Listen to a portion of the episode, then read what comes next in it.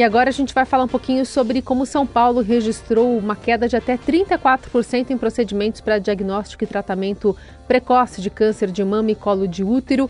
Isso aconteceu especialmente durante a pandemia, e um estudo também constatou que, ao mesmo tempo, um aumento nos tratamentos de doenças avançadas de câncer, o que pode indicar que há mais casos de diagnósticos tardios e, consequentemente, diminuição de tratamento de cânceres mais precoces de mama. A gente fala sobre esse assunto com o professor associado da área de oncologia da FCM Unicamp, José Barreto Campelo Carvalheira, que está conosco já aqui no Jornal Dourado. Doutor, muito obrigada pela presença. Um bom dia. Bom dia, Carol. Tudo bem? Como vai? Tudo certo. Doutor, como é que foi feita a coleta desses dados que vocês apresentam agora? Esses dados são os dados que estão no, nos bancos do SUS, os, os, o banco de, sobre os procedimentos de pagamento no, do CIA, Sistema de Informação de Pacientes. Então a gente recebe, pega, coletou esses dados da, do próprio sistema de saúde do, do, do SUS. A partir dessa matéria-prima é que se consegue detalhar os dados para se chegar a esse refinamento. Exato. É, a gente fez esses dados, a gente consegue fazer os dados, é, vai vendo ano a ano o que está acontecendo e a gente consegue prever o que deveria ter acontecido se não tivesse a, a pandemia. Uhum. Então a gente consegue fazer um, um cálculo estatístico para prever o que deveria acontecer e o que de fato aconteceu. E aí a gente consegue ver essa, esse déficit que aconteceu. Logo no início chegou a mais de 50% de redução e com o passar da pandemia foi progressivamente melhorando, chegando a números parecidos ao que eram antes, agora no, ao final da pandemia. Uhum. Só que eh, o déficit de exames é gigantesco, né? A gente calculou esse déficit de exame de Papa Nicolau, por exemplo, foi 1 milhão e 150 mil aproximadamente. Então, conização, que é o, que é o primeiro procedimento para tratamento de doença localizada, perdeu-se 2.693 e do Papa e de, mamografia 713 mil deixaram de ser feitos no período da pandemia. São números gigantescos, né? Então tem que correr atrás do prejuízo agora o mais rápido possível. E a, a, o estudo chama atenção justamente para isso, né? Porque quando você não tem é, um, um diagnóstico precoce de qualquer doença, o tratamento acaba sendo mais longo e, por vezes, pode não ter o mesmo resultado. Isso. A gente tem duas coisas acontecendo que a gente viu nesse estudo, né? Hum. Porque tem a questão do rastreamento em si, que é quanto vai diminuir para você fazer o diagnóstico muito precoce. E a segunda parte do estudo é quanto já está afetando, que é muito mais relacionada à, capacidade de diagnóstico, que também reduziu. Essa capacidade de diagnóstico a gente não mediu, mas tem um dado da, da, da OMS que fala que, a gente, que nos países em desenvolvimento tem uma redução de 10 a 40% no diagnóstico de câncer. E isso vai levar a morte, aumento no número de mortes nos próximos 10 anos nos países desenvolvidos. Então, realmente, a gente tem que correr atrás. Enquanto nos países, em, nos países subdesenvolvidos, enquanto nos países desenvolvidos, hum. essa redução é menor, entre 5% a 20%, e a, a, o aumento de morte vai ser é, mínima e transitória, diferente do que, vai, que pode acontecer se a gente não tomar as medidas corretas a partir de agora para poder é, ver esses déficits, né? Então, assim, hum. tem o um déficit no próprio diagnóstico. Então, por exemplo, de você ter deixado de fazer com, com um sangramento no câncer de colo, ter deixado de fazer o, o, o, diagnóstico nessa hora porque teve dificuldade de acesso, piorou o acesso, né? Então, é, diminuição do número de casos detectados de forma geral. Então, assim, a primeira parte é o rastreamento e a segunda parte seria esse diagnóstico. Esse diagnóstico, a gente já está vendo que aumentou essa, é, o número de casos de doenças avançadas para câncer de colo uterino. Hum. Isso é, é, muito ruim, né? Porque o câncer de colo uterino é uma doença de países em desenvolvimento, que tem muito menos nos países desenvolvidos. Por Porque na teoria é fácil de diagnosticar. É. É mais fácil diagnosticar uh. com o tratamento. Você deixou de fazer o Papa Nicolau, né? Uhum. Deixou de fazer o Papa Nicolau, deixou de fazer a conização no, nesse período, perdeu várias conizações, que seria o primeiro tratamento, né, para doença mais, mais localizada. E aí já começa a ver doenças metastáticas chegando, né? Uhum. Aumento no número de doenças metastáticas que tá, já está muito associado ao aumento de mortalidade.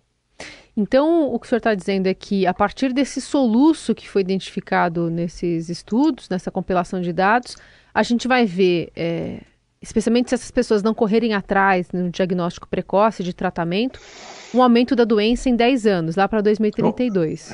Aumento do número de mortes, né? De Aumento mortes. do número de mortes mesmo, porque vai, a, doença vai manter a incidência. Cada, uhum. Por exemplo, é, tem, tem alguns estudos que mostram que cada mês que você atrasa para iniciar o tratamento, você tem um aumento de 10% de mortalidade. Uhum. Então, esse, esse atraso, né, esse acesso ao tratamento mais difícil, vai levando a, dificuldade, com o sistema já é, que, que, já estava trabalhando no, no, limite, vamos dizer assim, né? Então estava uhum. trabalhando no limite e a gente teve isso e agora vai ter, ter a gente está vendo uma sobrecarga do número de casos com doença avançada. Quer dizer, deixou de fazer o diagnóstico e o tratamento é menos efetivo, a mortalidade é maior e isso, se não for, vai, vai repercutir nos próximos 10 anos, né?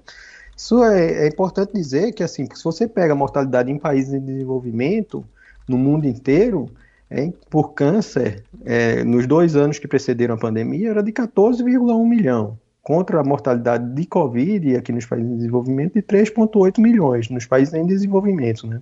Então, assim, o câncer é a principal causa de óbito, né? então, uma das principais causas de morte. Então, a gente precisa realmente ter um, um olhar especial aí para as neoplasias e tentar aumentar o número de diagnósticos, aumentar diminuir as filas com tratamentos, como, como a Secretaria de Saúde está fazendo agora, que começou os mutirões para tratamento das neoplasias, e fazer isso de forma geral para poder reduzir esse tempo pra, do diagnóstico até início do tratamento e a, a, acelerar ao máximo. Né? Então, está tendo, já, tá, já começaram as iniciativas, mas uhum. essas iniciativas realmente têm, têm, que, elas têm que ser é, bem. É, tem que ser um conjunto de iniciativa, aumentar diagnóstico, aumentar o número de cirurgia, fazer é, melhorar o, o, é, as condições de atendimento nos locais que fazem o tratamento das neoplasias também. Sim, e na verdade então tem que ser uma, uma atuação coordenada com os poderes, com é, as autoridades municipais, estaduais, para que levem essas mulheres, especialmente, a procurarem é, um, um, atendimento médico, mas a gente está falando de todos os todos os, os, brasileiros, né? Mas que estejam enquadrados especialmente nesse perfil e que é, se sintam convidados e, e sejam prontamente atendidos assim que procurarem o sistema de saúde.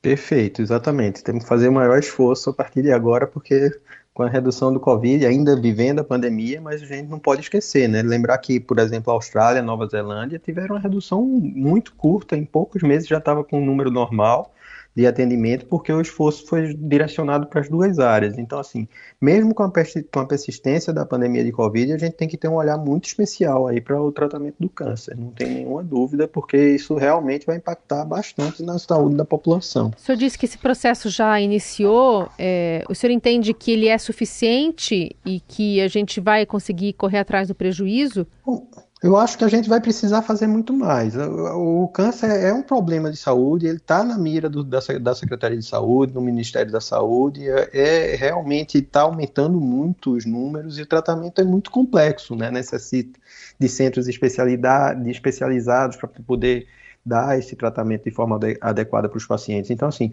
precisa ampliar também isso aí. Não tem como não ter uma ampliação dessa da, da da quantidade de centros. Está sendo feito, isso está sendo feito. Foi, por exemplo, aqui na, na região de, da, da, de Campinas foram abertos novos centros aí para tratamento. Uhum. A gente ainda continua com a fila de pacientes em, em, espera, mas teve a abertura de novos centros. A Secretaria de Saúde está de, tá de olho nisso, mas assim, as medidas têm que ser realmente potentes. Né? Tem que Sim. ter várias medidas, várias áreas de atuação e provavelmente ainda são insuficientes para poder é, é, de, é, reduzir realmente esse impacto que teve na esse impacto negativo que teve a, a, pandemia no nosso no tratamento, porque isso vai durar um pouco, né? Como está previsto pela Organização Mundial de Saúde, a, a expectativa é que são nos próximos 10 anos, né?